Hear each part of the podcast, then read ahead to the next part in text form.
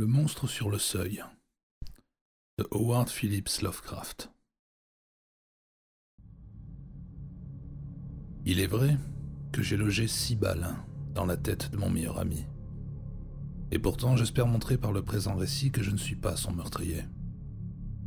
D'abord, on dira que je suis fou.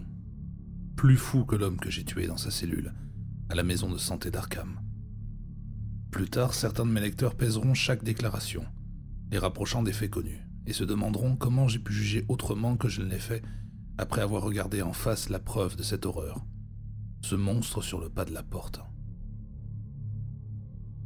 Jusqu'alors, moi aussi, je n'ai vu que folie dans les histoires extravagantes qui m'ont poussé à agir.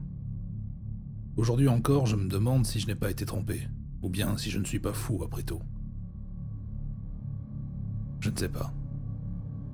Mais d'autres ont d'étranges choses à raconter sur Edward et Azenath Derby, et même les policiers flegmatiques ne parviennent pas à expliquer cette dernière visite effroyable.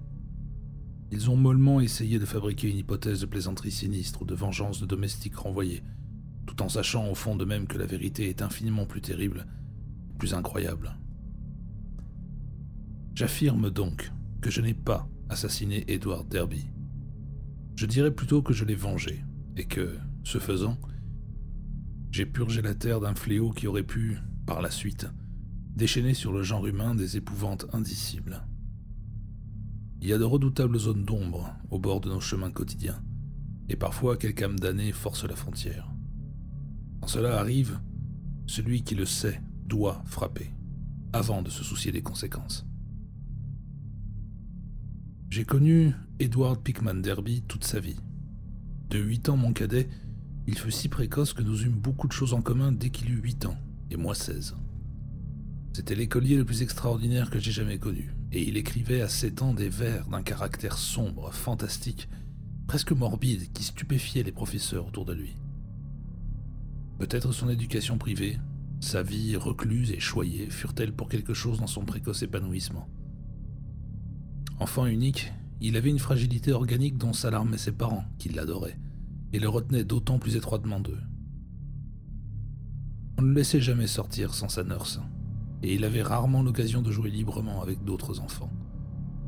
Tout cela favorisa certainement chez le jeune garçon une vie intérieure singulière et secrète, où l'imagination lui ouvrait la seule route vers la liberté. Quoi qu'il en soit, sa culture juvénile était prodigieuse et bizarre. Ses écrits, nés sans effort, me fascinaient malgré notre différence d'âge. J'avais à cette époque un penchant pour l'art d'inspiration plus ou moins grotesque, et je découvris chez ce jeune enfant une rare affinité d'esprit.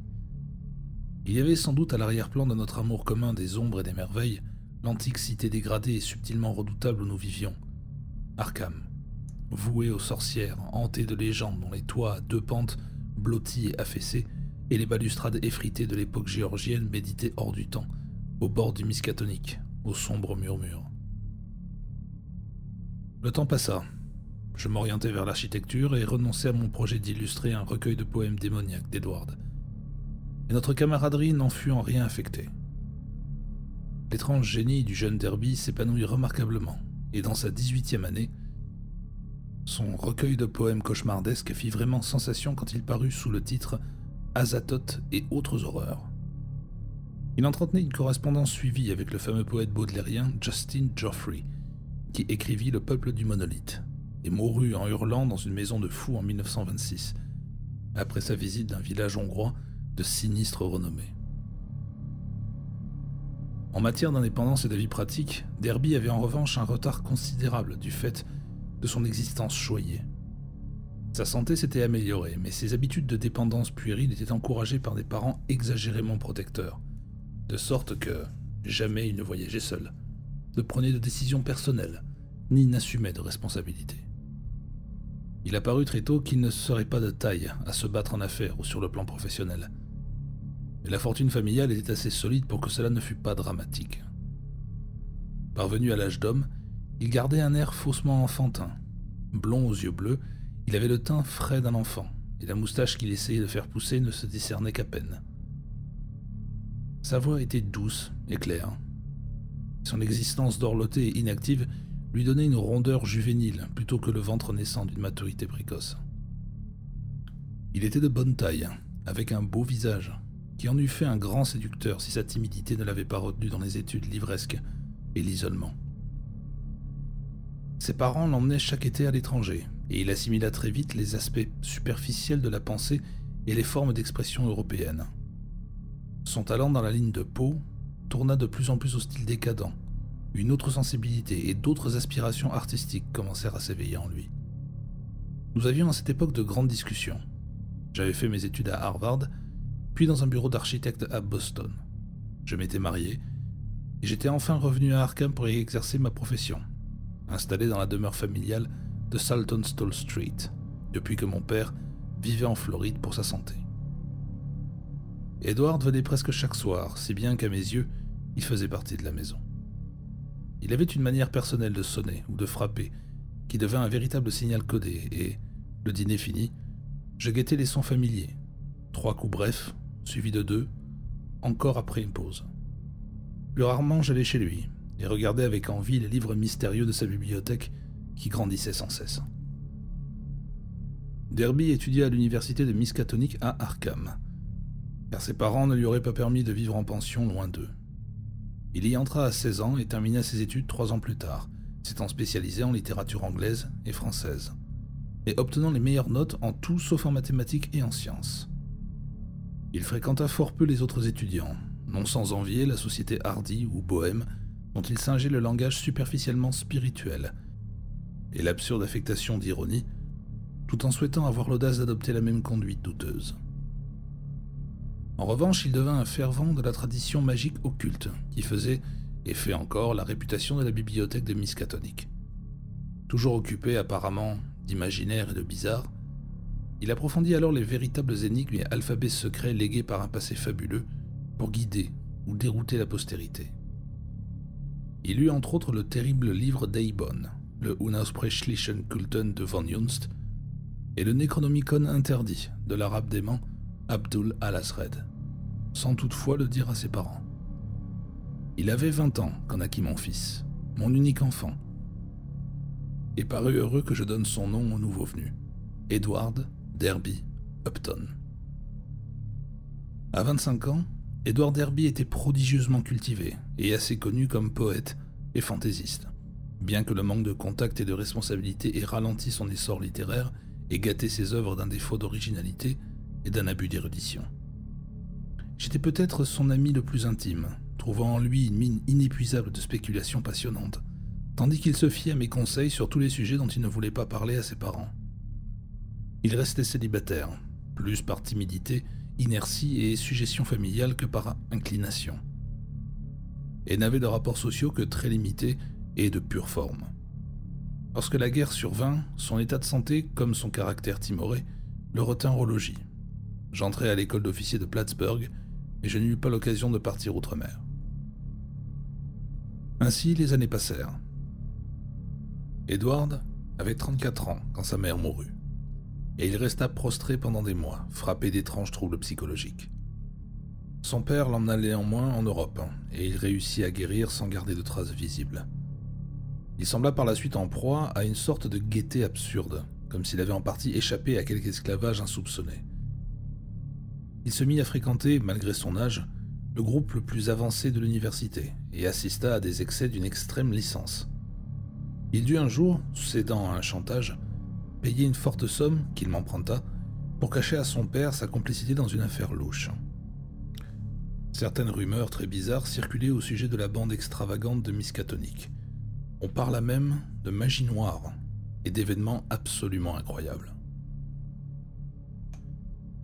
Edward avait 38 ans quand il fit la connaissance d'Asenath Waite.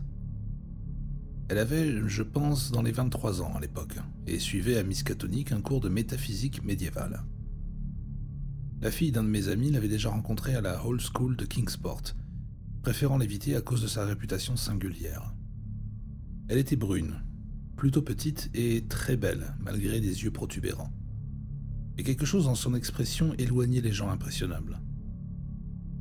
Néanmoins, c'était surtout ses origines et sa conversation qui poussaient la moyenne des gens à la fuir. C'était une Waite, d'Innsmouth, et de sombres légendes s'accumulaient depuis des générations sur cette ville croulante, à moitié déserte, et ses habitants. On parle de marchés abominables, conclus vers 1850, et d'un apport insolite, pas tout à fait humain, dans les vieilles familles de l'ancien port de pêche en déclin. Des légendes comme seuls les Yankees d'autrefois savent en imaginer et en répéter avec toute leur épouvante. Le cas d'Azenath s'aggravait du fait qu'elle était la fille d'Ephraim Waite, enfant tardive d'une épouse inconnue qui ne se montrait que voilée. Ephraim vivait dans une demeure délabrée de Washington Street et ceux qui l'avaient vu, les gens d'Arkham évitaient autant que possible d'aller à Innsmouth, affirmaient que les fenêtres du grenier étaient toujours condamnées et que des bruits étranges venaient parfois de l'intérieur à la tombée de la nuit. Le vieil homme passait pour avoir fait en son temps de prodigieuses études en magie, et pouvoir à son gré déchaîner ou calmer les tempêtes en mer. Je l'avais aperçu une ou deux fois dans ma jeunesse quand il venait à Arkham consulter les ouvrages interdits à la bibliothèque de l'université. Et j'avais détesté son visage saturnien de rapace avec son fouillis de barbe griffère. Il était mort fou, dans des circonstances plutôt suspectes, juste avant que sa fille, dont il faisait par testament une pupille nominale du principal, n'entre à Old School. Mais elle avait été son élève, d'une avidité maladive, en lui ressemblant parfois diaboliquement. L'ami dont la fille avait été la condisciple d'Azenath White raconta beaucoup de choses singulières quand on apprit les relations qu'Edward avait avec elle. Azenath, au collège, se donnait pour une sorte de magicienne, et semblait en effet capable d'accomplir quelques prodiges tout à fait déconcertants. Elle prétendait pouvoir déclencher des orages, bien que son apparent succès fût généralement attribué à un don mystérieux de prémonition. Tous les animaux lui témoignaient une antipathie marquée, et elle faisait hurler n'importe quel chien par certains gestes de sa main droite. Elle affichait parfois un langage et des connaissances étonnants et très choquants chez une jeune fille, ou effrayait ses camarades par des œillades et des clins d'œil équivoques, paraissant tirer de sa présente situation une ironie savoureuse et obscène. Plus exceptionnels pourtant étaient les exemples indiscutables de son influence sur les autres. Elle avait un pouvoir hypnotique extraordinaire. En regardant fixement une de ses compagnes, elle donnait souvent à celle-ci l'impression d'un échange de personnalité, comme si le sujet, momentanément placé dans le corps de la magicienne, pouvait voir à l'autre bout de la pièce son propre corps, dont les yeux saillants brûlaient d'une flamme étrange. Azénat faisait souvent des déclarations fracassantes sur la nature de la conscience et son indépendance à l'égard de la structure physique, ou du moins des processus vitaux de cette structure. Elle enrageait pourtant de ne pas être un homme, car elle croyait qu'un cerveau mâle possédait certains pouvoirs cosmiques rares et très étendus. Avec un cerveau d'homme, disait-elle, il lui serait possible non seulement d'égaler mais de surpasser son père dans la maîtrise de forces inconnues. Edward rencontra Azenath à une réunion de l'intelligentsia dans une des chambres d'étudiants, et quand il vint me voir le lendemain, il fut incapable de me parler d'autre chose. Il l'avait trouvé tout occupé des intérêts et du savoir qui le passionnait lui-même, et qui plus est, sa beauté l'avait fasciné. Je n'avais jamais vu la jeune femme et ne me rappelais que vaguement les allusions fortuites à son sujet. Et je savais qui elle était. Il semblait assez regrettable que Derby en fût à ce point bouleversé, mais je ne fis rien pour le décourager. Car une opposition ne peut que nourrir cette sorte d'engouement. Il n'avait pas, dit-il, parlé d'elle à son père. Au cours des semaines suivantes, il ne fut guère question que d'Azenath dans les propos du jeune Derby. D'autres à présent remarquaient les amours automnales d'Edward, tout en convenant qu'il ne paraissait pas à son âge, et qu'il n'était en aucune façon mal assorti à sa bizarre idole. Malgré son indolence et son égocentrisme complaisant, il n'avait que peu d'embonpoint et son visage était exempt de rides. Azenath, en revanche, portait avant l'âge la patte d'oie, qui trahit le constant exercice d'une intense volonté. Vers cette époque, Edward m'amena la jeune fille, et je vis tout de suite que son intérêt pour elle n'était pas sans réciproque. Elle le regardait continuellement, presque comme une proie, et je compris que leur intimité serait indissoluble. J'eus peu après la visite du vieux monsieur Derby, que j'avais toujours admiré et respecté. Ayant appris la nouvelle amitié de son fils, il avait arraché au gamin toute la vérité. Edward avait l'intention d'épouser Azenath, et il avait même cherché ses maisons en banlieue. Sachant que j'avais toujours sur son fils une grande influence, le père se demandait si je pourrais l'aider à rompre un si fâcheux projet, et j'exprimais à contre-coeur mes doutes. Le problème cette fois n'était pas la faiblesse d'Edward, mais la puissante volonté de la femme.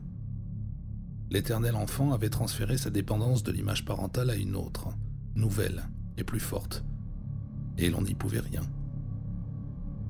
Le mariage fut célébré un mois après par un juge de paix, selon le vœu de la future épouse. Sur mon conseil, M. Derby n'y fit aucune objection, et lui, ma femme, mon fils et moi assistâmes à la brève cérémonie dont les autres invités étant les jeunes fous du collège. Azenath avait acheté à la campagne, au bout de High Street, la vieille maison de Crowning Shield, et il se proposait de s'y installer après un court déplacement à Innsmouth, d'où l'on devait ramener trois domestiques, des livres et du mobilier.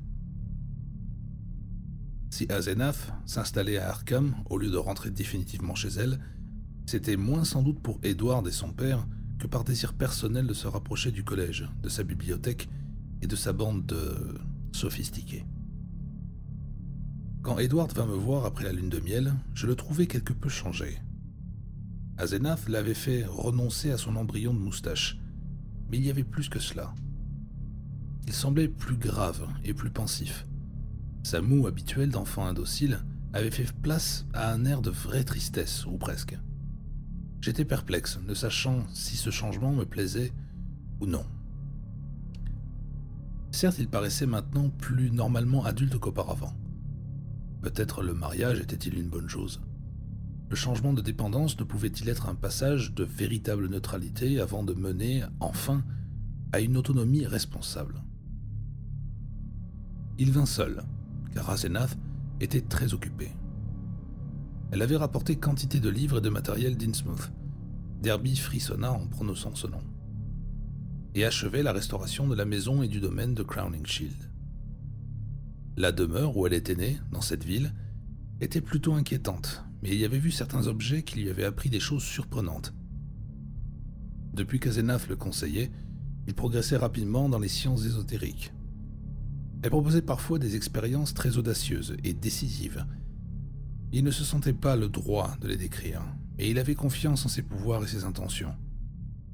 Les trois domestiques étaient très bizarres. Un couple incroyablement âgé qui avait servi le vieil Ephraim et, de temps à autre, parlait à mots couverts de lui et de la défunte mère d'Azenath. Plus, une jeune servante basanée aux traits manifestement anormaux, qui dégageait une perpétuelle odeur de poisson. Au cours des deux années suivantes, je vis de moins en moins Derby. Une quinzaine de jours passaient quelquefois sans que résonne à la porte le signal familier. Trois coups, puis deux. Et quand il venait, ou si j'allais chez lui, ce qui devenait de plus en plus rare, il évitait d'aborder les sujets brûlants. Il était devenu très réservé à propos des recherches occultes qu'il décrivait et discutait à fond d'habitude, et préférait ne pas parler de sa femme. Elle avait terriblement vieilli depuis leur mariage, jusqu'à paraître curieusement la plus âgée des deux. Son visage exprimait une résolution farouche, et elle inspirait tout entière une vague et indéfinissable répulsion. Ma femme et mon fils le remarquèrent comme moi, et nous cessâmes peu à peu de la voir, ce dont elle fut grandement soulagée. Edward le reconnut dans un de ces moments de muflerie puérile. De temps à autre, les Derby faisaient de longs voyages, en Europe officiellement, bien qu'Edward fît allusion parfois à des destinations mystérieuses. C'est au bout d'un an que les gens commencèrent à parler de changement chez Edward Derby. Des propos en l'air, car ce changement était purement psychologique, et on relevait des détails intéressants. Ici et là, semblait-il, on observait chez lui des expressions, des comportements incompatibles avec sa mollesse naturelle. Par exemple, alors qu'autrefois il ne savait pas conduire, on le voyait parfois maintenant rentrer ou sortir à toute vitesse par la vieille entrée de Crowning Shield, au volant de la puissante Packard d'Azenath, conduisant de main de maître et affrontant les embouteillages avec une habileté et une décision tout à fait étrangères à ses habitudes. Dans ces cas-là, il semblait toujours partir en voyage, ou en revenir. Quel voyage, nul le savait. Avec toutefois une prédilection particulière pour la route d'Innsmouth. Curieusement, la métamorphose ne paraissait pas vraiment sympathique. On disait qu'il ressemblait alors trop à sa femme, ou au vieil Ephraim Waite lui-même. Ou peut-être ces moments donnaient-ils l'impression d'être anormaux parce qu'ils étaient rares. Parfois, quelques heures après être parti ainsi, il revenait nonchalamment, étendu sur le siège arrière de la voiture, tandis qu'un chauffeur ou un mécanicien manifestement payé pour cela conduisait à sa place.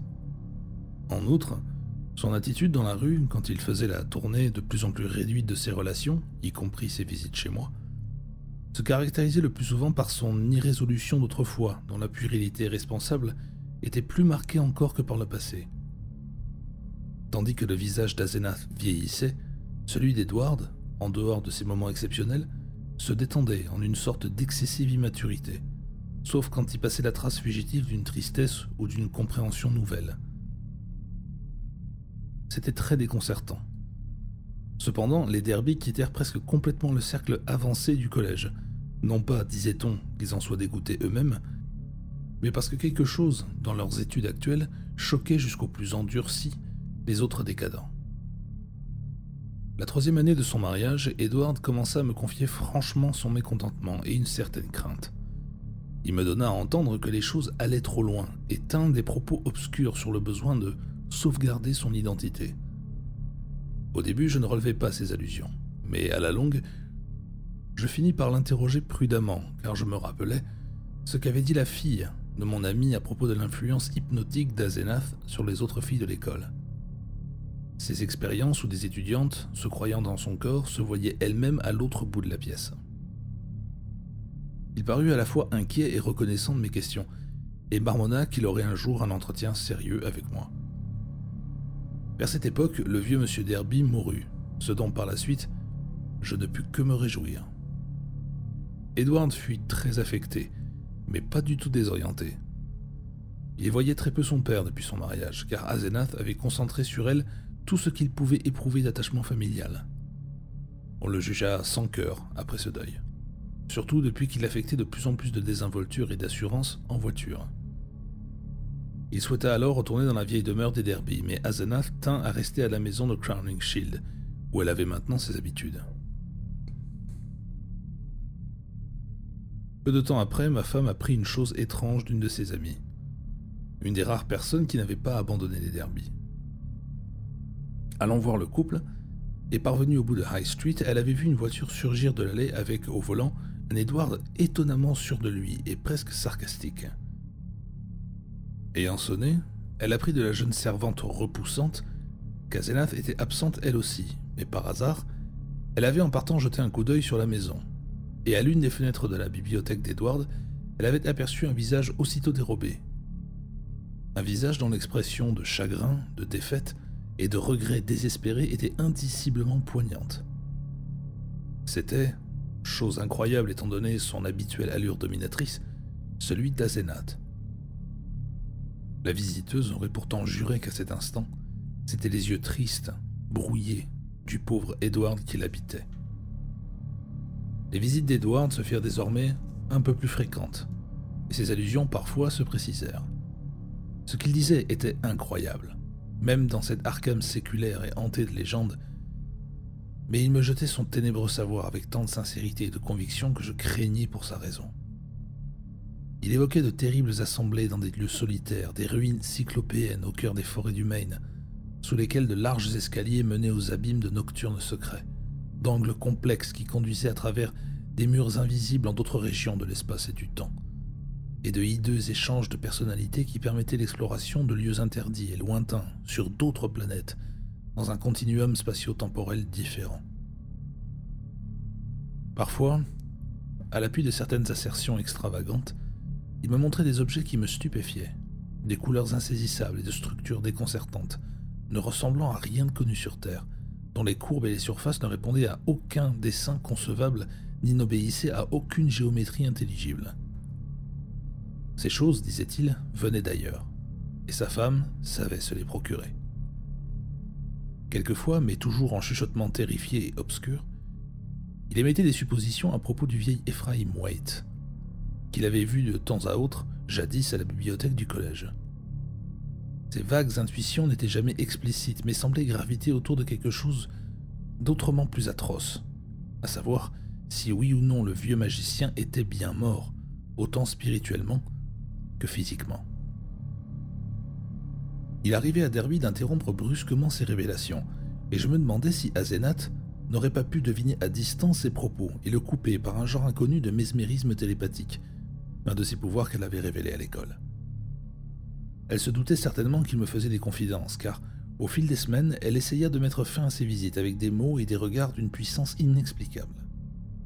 Il lui était très difficile de venir me voir, car bien qu'il prétendît se rendre ailleurs, une force invisible venait généralement entraver ses mouvements ou lui faire oublier momentanément sa destination. Il venait d'habitude quand Azenath était parti, parti dans son propre corps, comme il le dit bizarrement un jour. Elle s'en apercevait toujours plus tard. Les domestiques épiaient les allées et venues de son mari, et manifestement elle jugeait maladroit de réagir avec violence. Derby était marié depuis plus de trois ans quand, un jour d'août, je reçus ce télégramme du Maine. Il y avait deux mois que je ne l'avais vu, mais j'avais appris qu'il était en voyage d'affaires. Azenath était censé l'accompagner, quoique des commères vigilantes aient affirmé qu'il y avait quelqu'un en haut de la maison, derrière les fenêtres au double rideau tirées.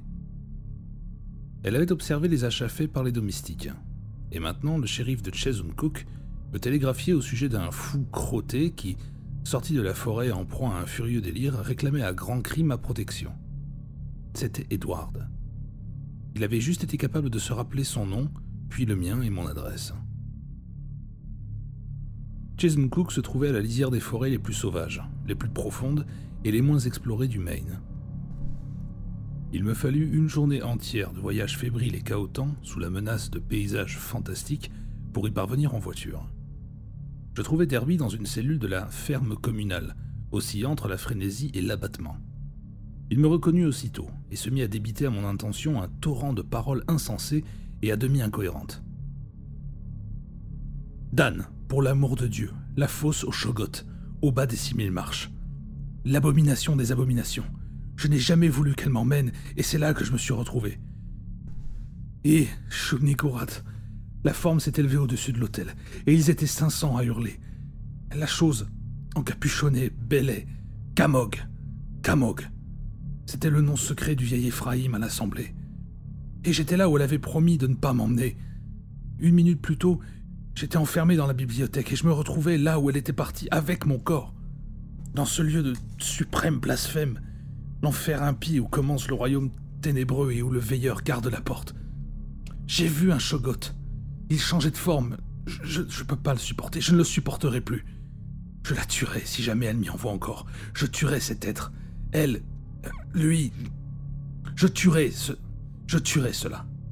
Je le tuerai de mes propres mains. Il me fallut une heure pour le calmer, mais il finit par s'apaiser.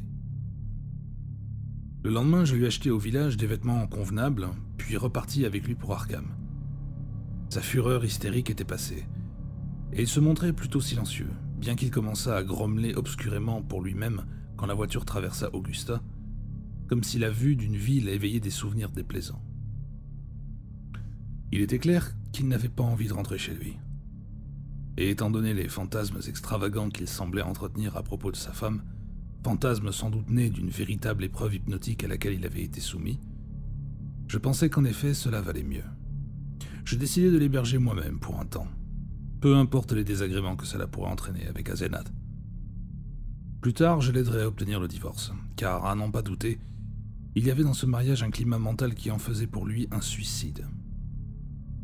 Quand nous nous retrouvâmes en race campagne, les marmonnements de Derby s'éteignirent, et je le laissai baisser la tête et s'assoupir sur son siège, près de moi tandis que je conduisais.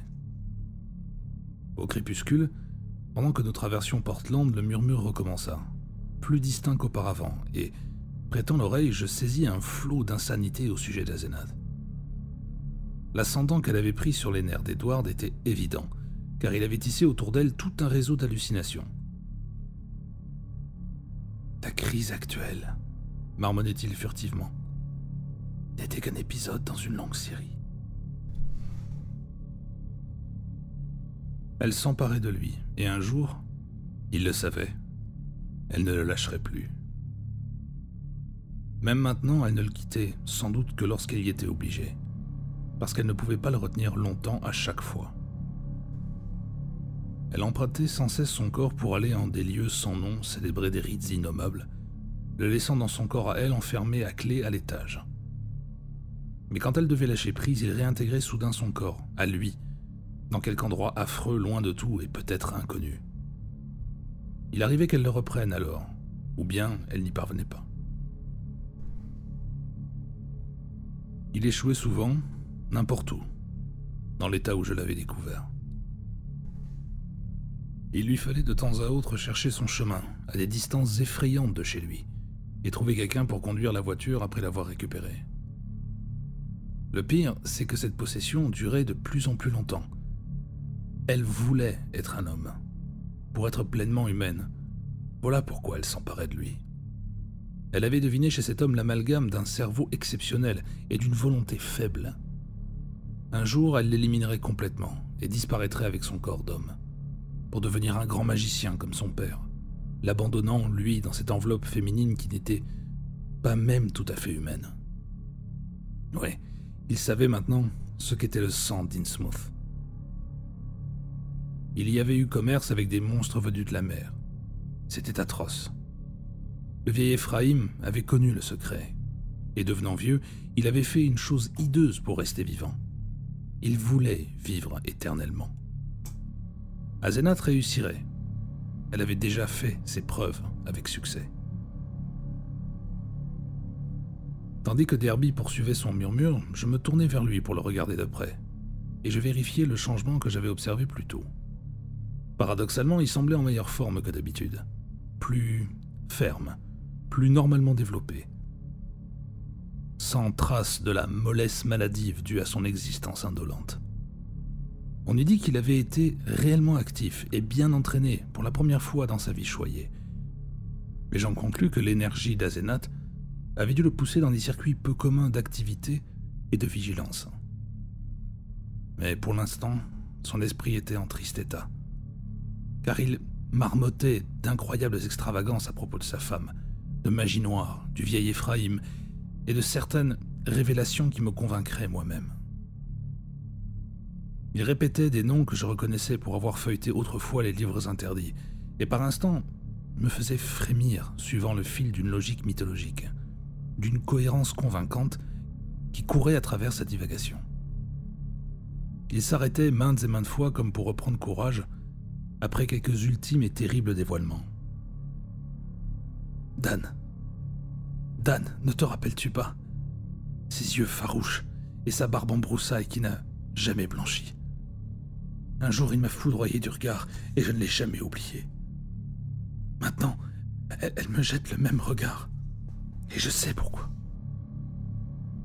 Il avait trouvé cela dans le Necronomicon. La formule.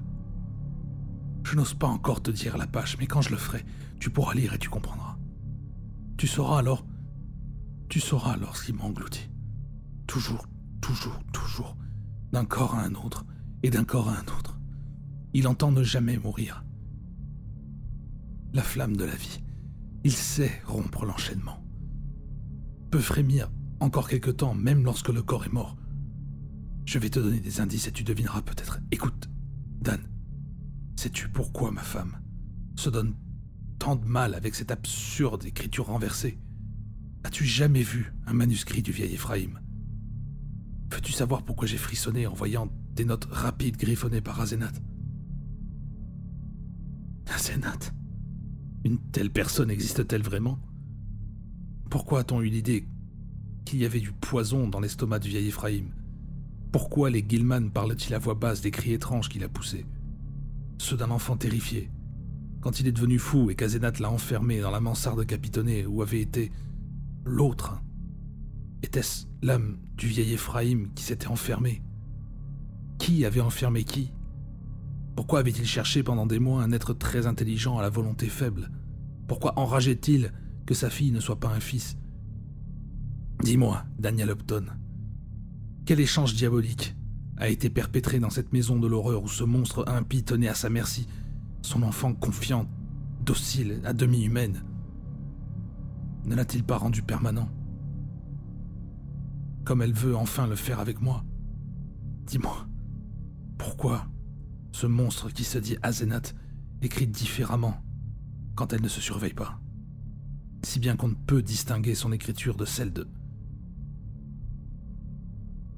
C'est alors que cela arriva. Dans son délire, la voix de Derby s'était élevée dans les suraigus.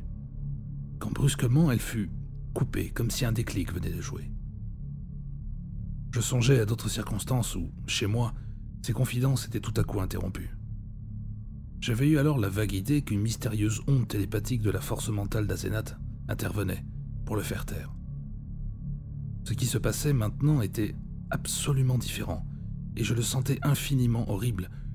Le visage tout proche se convulsa un instant jusqu'à être méconnaissable, tandis qu'un frisson parcourait tout le corps comme si les os, les organes, les muscles, les nerfs et les glandes se rajustaient en une attitude, un équilibre de tension et une personnalité radicalement différente. À quoi au juste tenait le comble de l'horreur? Je suis incapable de le dire. Mais il déferla sur moi une telle vague de nausées et de répulsion une impression si glaçante et pétrifiante d'inconnu et de monstrueux, que mes mains sur le volant devinrent molles et mal assurées. Celui qui était près de moi semblait moins un ami de toujours que quelque intrus effroyable de l'espace intersidéral. La coalition maudite et détestable de forces cosmiques aussi mystérieuses que maléfiques. Ma défaillance ne dura qu'un moment, mais presque aussitôt mon compagnon s'empara du volant et m'obligea à changer de place avec lui. La nuit était tombée, et les lumières de Portland loin derrière nous, de sorte que je distinguais mal ses traits. L'éclat de ses yeux, pourtant, était extraordinaire, et j'ai compris qu'il devait être alors dans cet état de bizarre surexcitation, si différent de son moi ordinaire, que tant de gens avaient remarqué.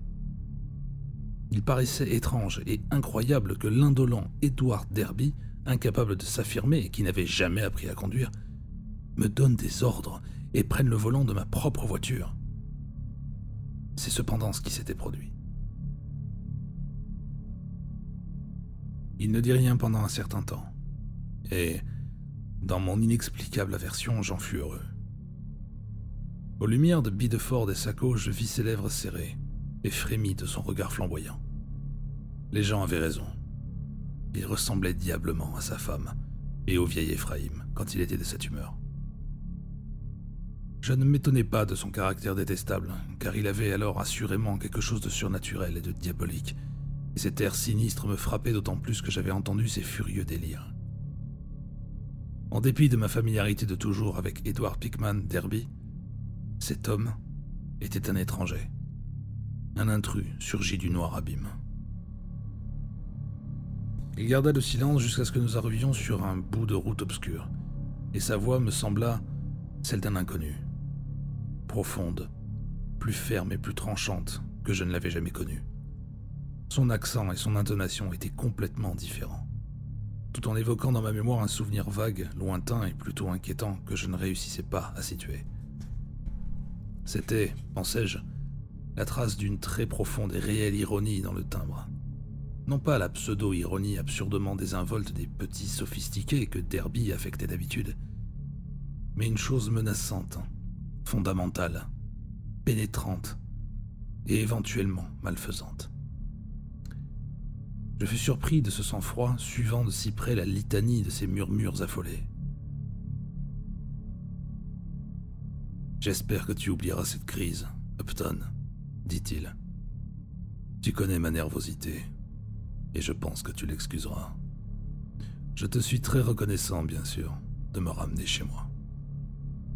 Il faut oublier aussi toutes les folies que j'ai pu dire à propos de ma femme, et de tout en général. C'est le résultat d'un travail excessif dans un domaine comme le mien. Ma philosophie est pleine de concepts bizarres, et une intelligence surmenée fabrique en imagination toutes sortes d'applications concrètes. Je vais me reposer dès maintenant. Tu ne me verras sans doute pas avant un certain temps, sans avoir à en blâmer à Zénat.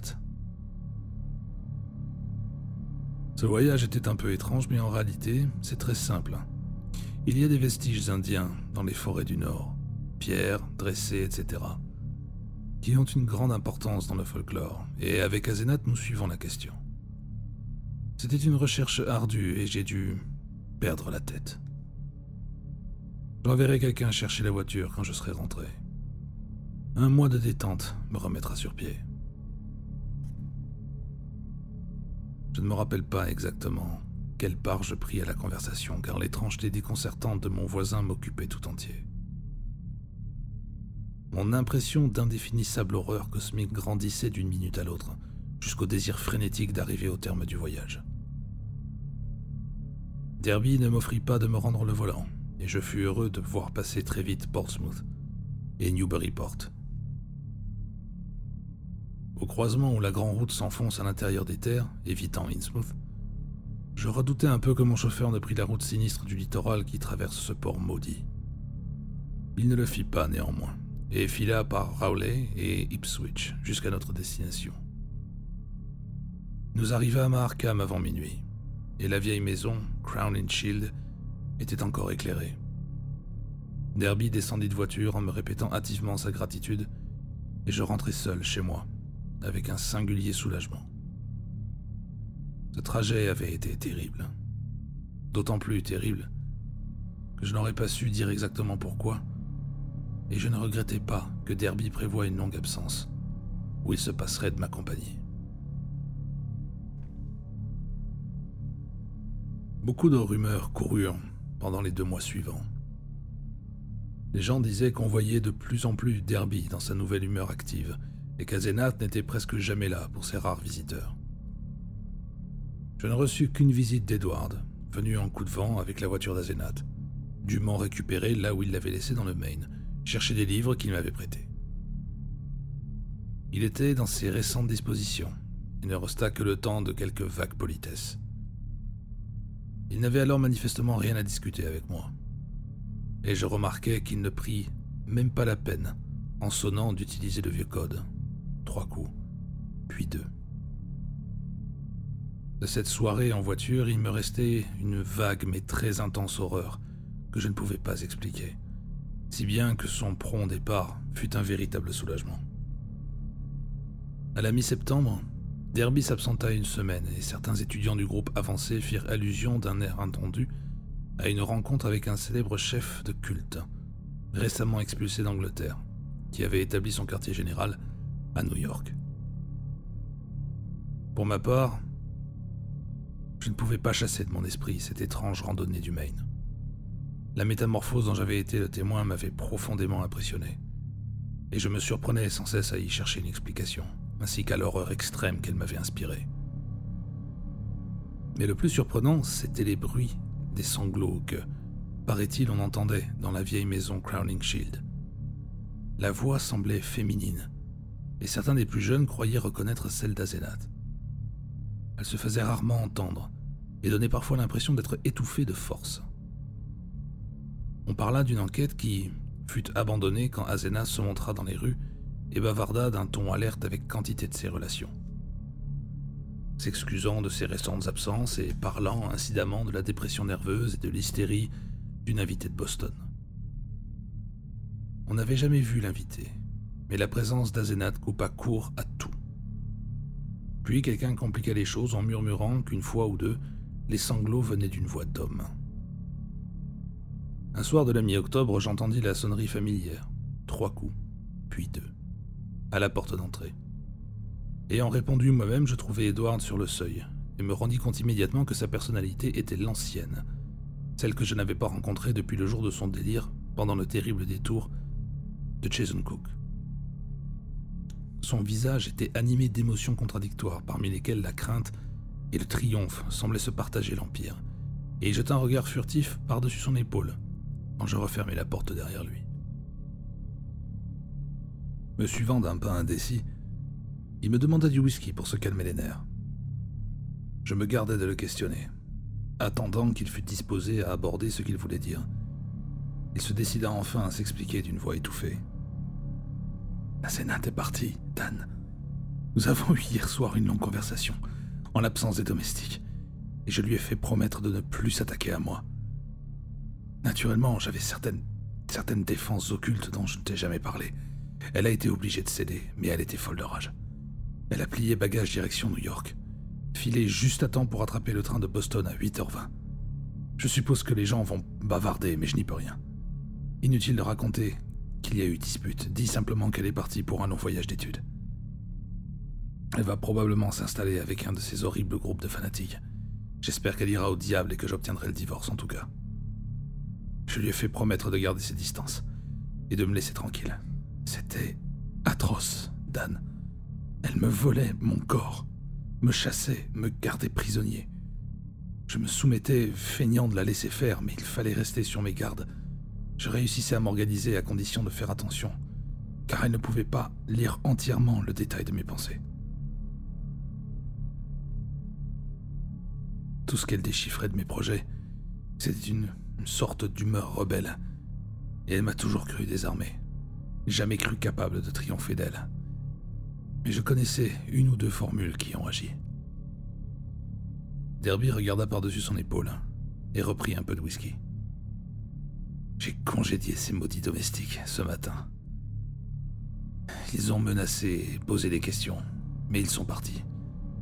Ils sont de son espèce des gens d'Innsmouth, ont toujours été avec elle comme cul et chemise.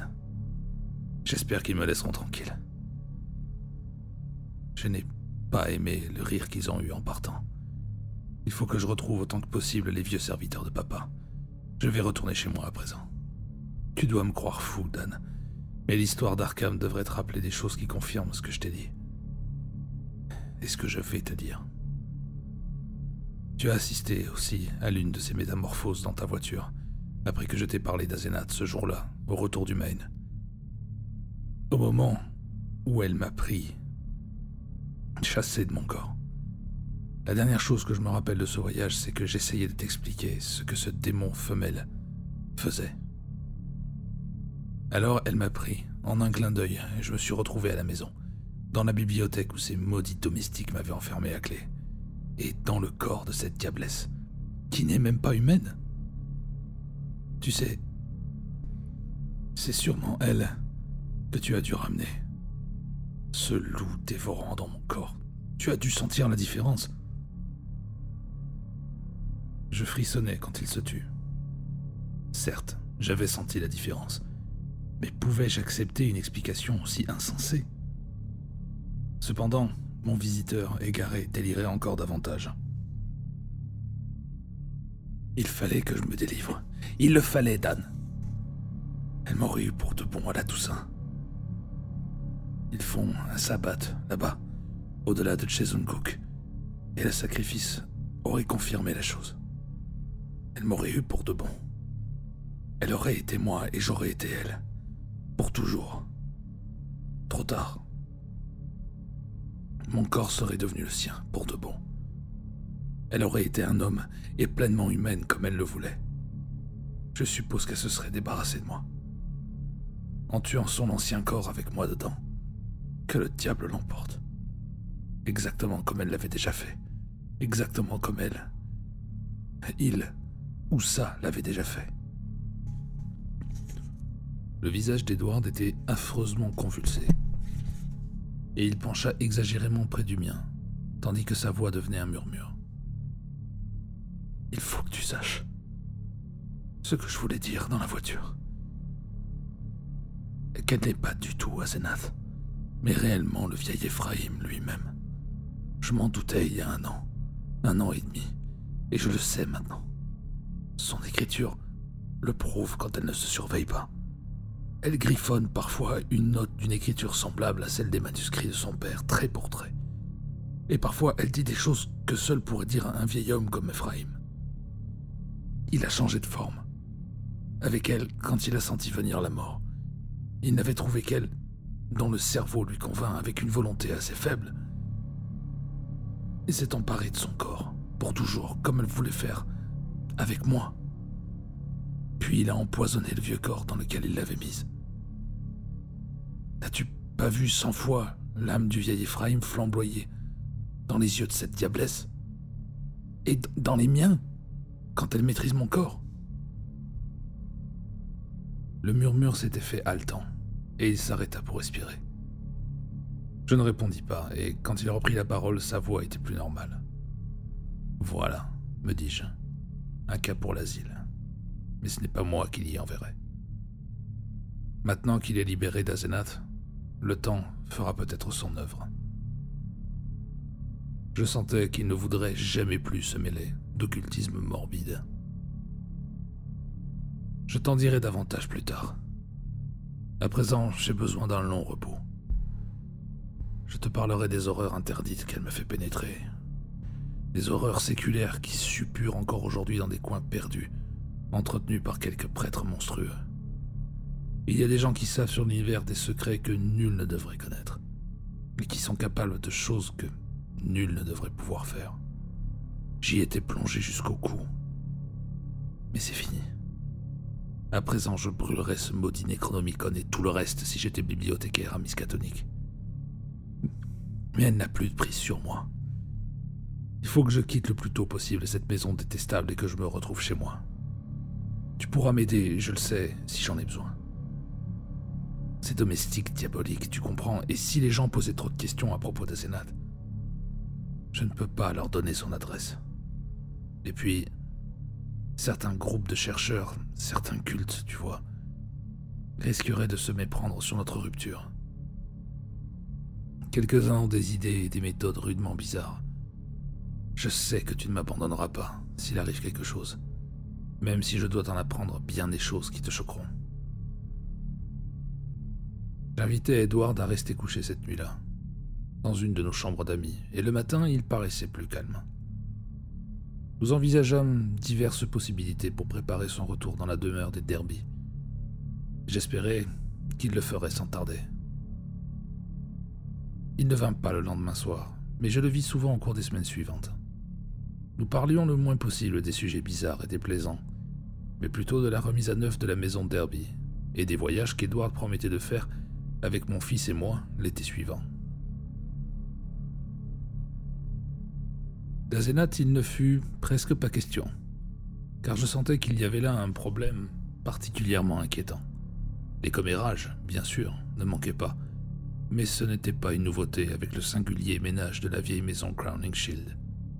Ce qui me déplut, c'est ce que laissa entendre le banquier des Derby, fâcheusement en veine de confidence, au club miscatonique à propos des chèques qu'Edward envoyait régulièrement à des nommés Mose et Abigail Sargent, et à une certaine Eunice Babson à Innsmouth. Cela voulait dire que ses domestiques au visage répugnant lui extorquaient une sorte de tribut.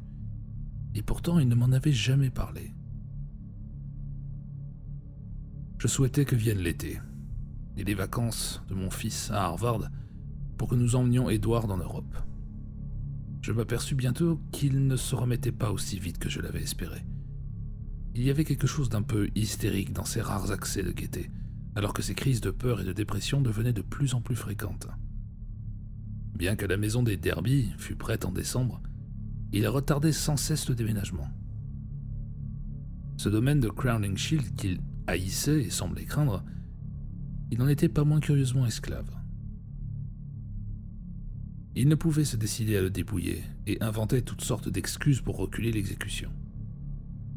Quand je le lui fis remarquer, il en parut inexplicablement terrifié. Le vieux maître d'hôtel de son père, qui était là avec d'autres anciens domestiques de la famille, me dit un jour sa surprise et son inquiétude de voir parfois Edward rôder dans toute la maison, et particulièrement à la cave. Je me demandais si Azenat avait écrit des lettres alarmantes, mais le maître d'hôtel m'assura qu'aucun courrier n'était arrivé venant d'elle. C'est aux environs de Noël que Derby s'effondra un soir qu'il était chez moi. J'orientais la conversation vers les voyages de l'été suivant, quand soudain il poussa un cri et bondit de son siège avec un air de bouleversant et incontrôlable effroi. Une terreur cosmique et une répugnance telle que seuls les gouffres infernaux du cauchemar peuvent en inspirer à un esprit sensé. Mon cerveau Mon cerveau, mon Dieu, Dan Ça tire de là-bas, ça cogne, ça griffe. Cette diablesse, même maintenant. Ephraim, Kamog, Kamog, la fosse au Shogot. Choubnikurat, le bouc, aux mille chevreaux, la flamme, la flamme au-delà du corps, au-delà de la vie, dans la terre. La flamme, oh mon Dieu Je le ramenai à son fauteuil et lui versai un peu de vin dans la gorge, tandis que sa frénésie sombrait dans une morne apathie. Il ne résista pas, mais continua à remuer les lèvres comme s'il parlait tout seul. Je me rendis bientôt compte qu'il essayait de me dire quelque chose et je tendis l'oreille vers sa bouche pour saisir ses faibles paroles.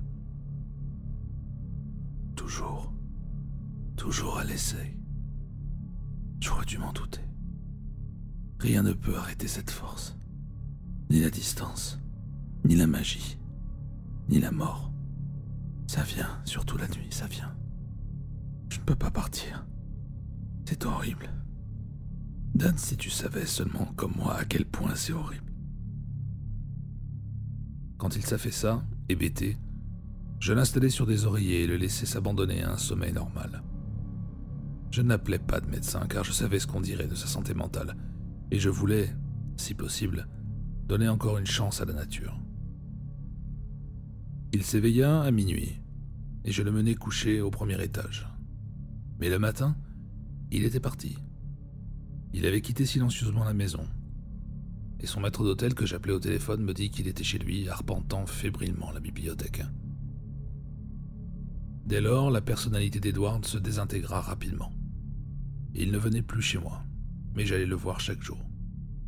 Il était toujours assis dans sa bibliothèque, les yeux dans le vide, avec une attitude bizarre d'écoute. Il parlait quelquefois raisonnablement, mais toujours de choses banales. Toute allusion à son état, à des projets d'avenir ou à Zenat le jetait dans la frénésie. Son maître d'hôtel disait qu'il avait la nuit des crises effrayantes et qu'alors il pourrait se blesser. J'eus un long entretien avec son médecin, son banquier et son notaire.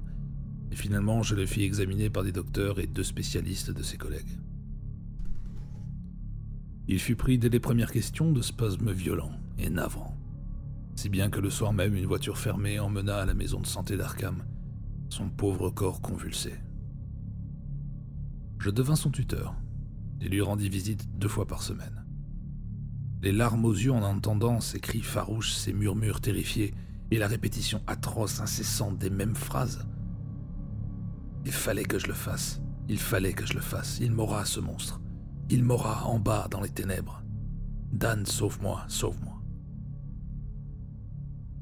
Y avait-il un espoir de guérison? Nul ne pouvait le dire. Mais je m'efforçais d'être optimiste.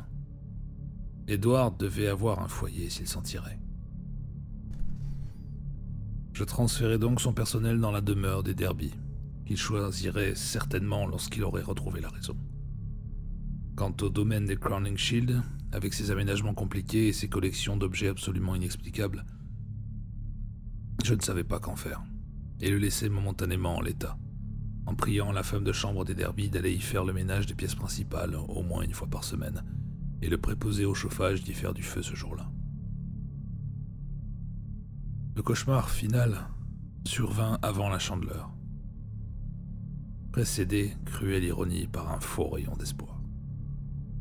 Un matin de la fin janvier, on me téléphona de la maison de santé qu'Edward avait subitement retrouvé la raison. Le fil de sa mémoire, disait-on, était gravement altéré, mais la santé mentale était certaine. Il devrait naturellement rester quelque temps en observation, mais on ne pouvait guère douter du résultat. Si tout allait bien, il serait sûrement libre au bout d'une semaine.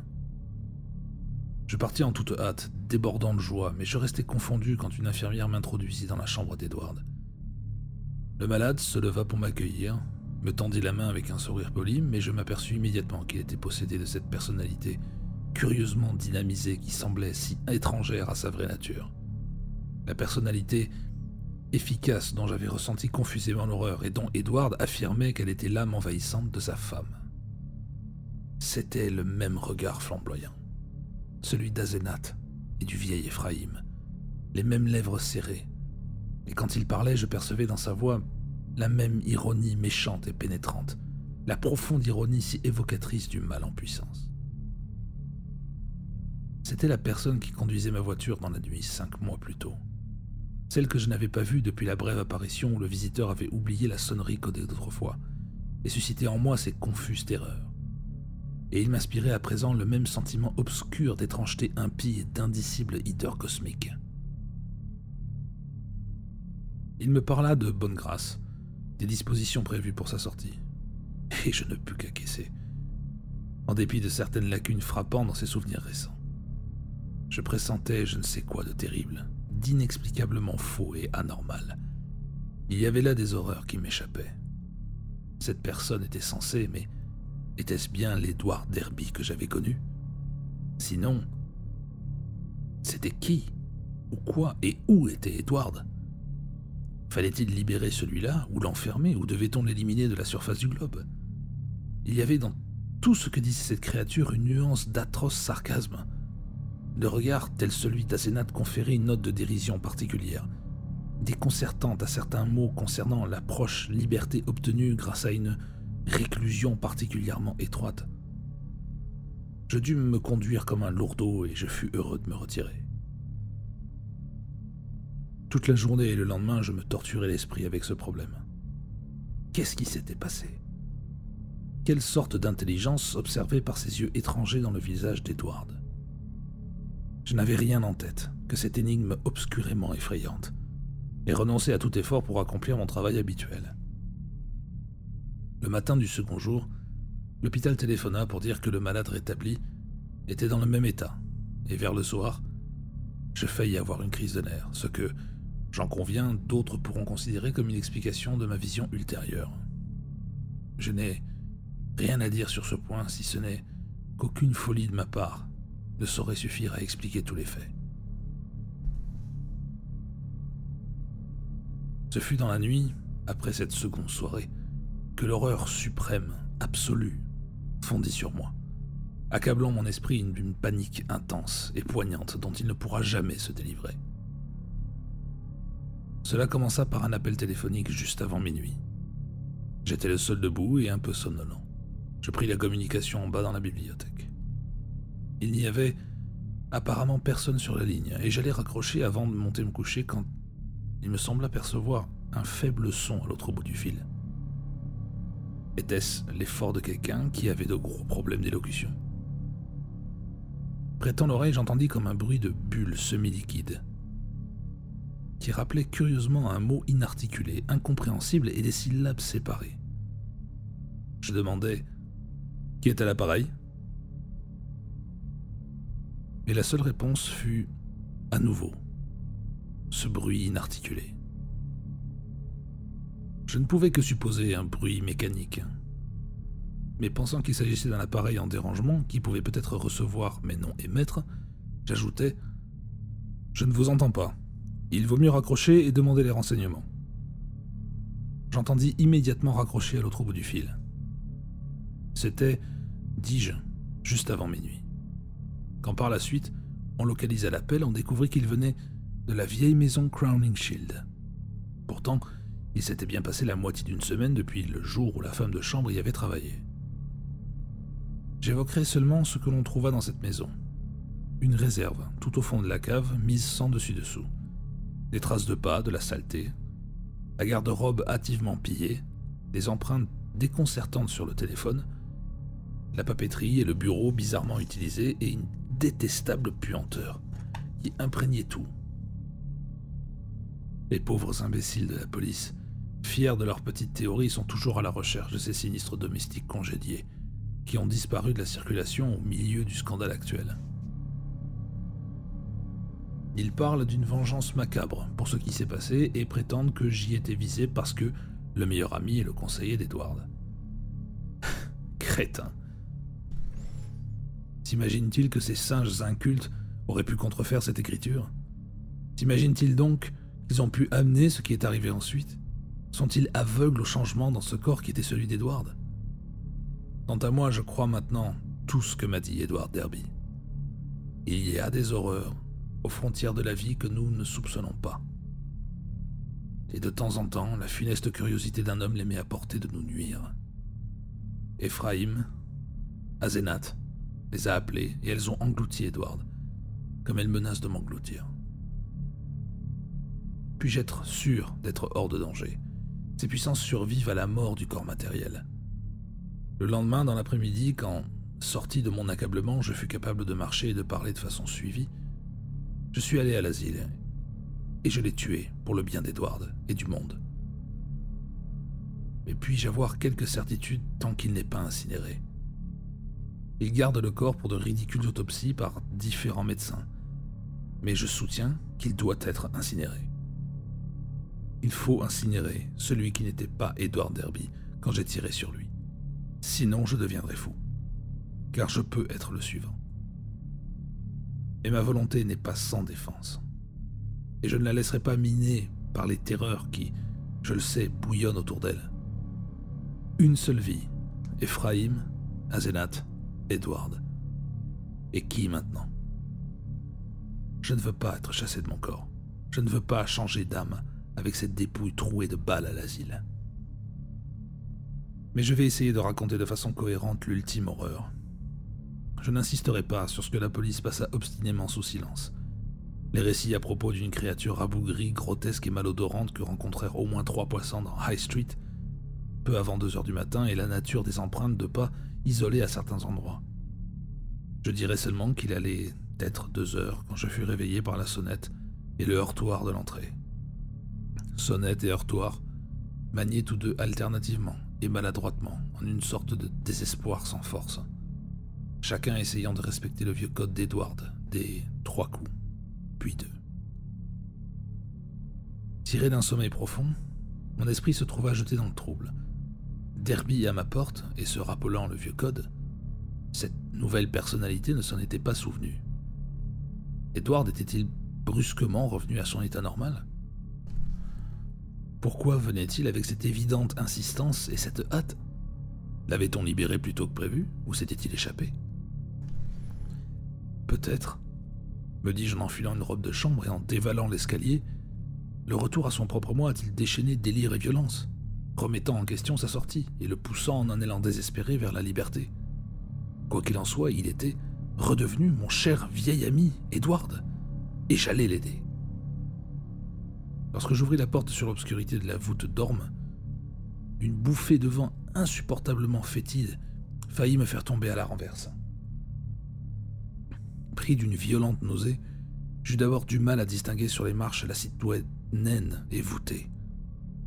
L'appel était d'Edward, mais quelle était cette infecte et misérable caricature? Où Edward avait-il si vite disparu? Il sonnait encore une seconde avant que je n'ouvre la porte. Le visiteur portait un des manteaux d'Edward, dont le bas touchait presque à terre et les manches pourtant retroussées couvraient les mains. Il avait sur la tête un chapeau mou rabattu sur les yeux, tandis qu'un foulard de soie noire dissimulait le visage. Comme j'avançais vers lui d'un pas assuré, il émit un son semi-liquide, comme j'en avais entendu au téléphone, et me tendit une grande feuille de papier couverte d'une écriture serrée et piquée au bout d'un long crayon.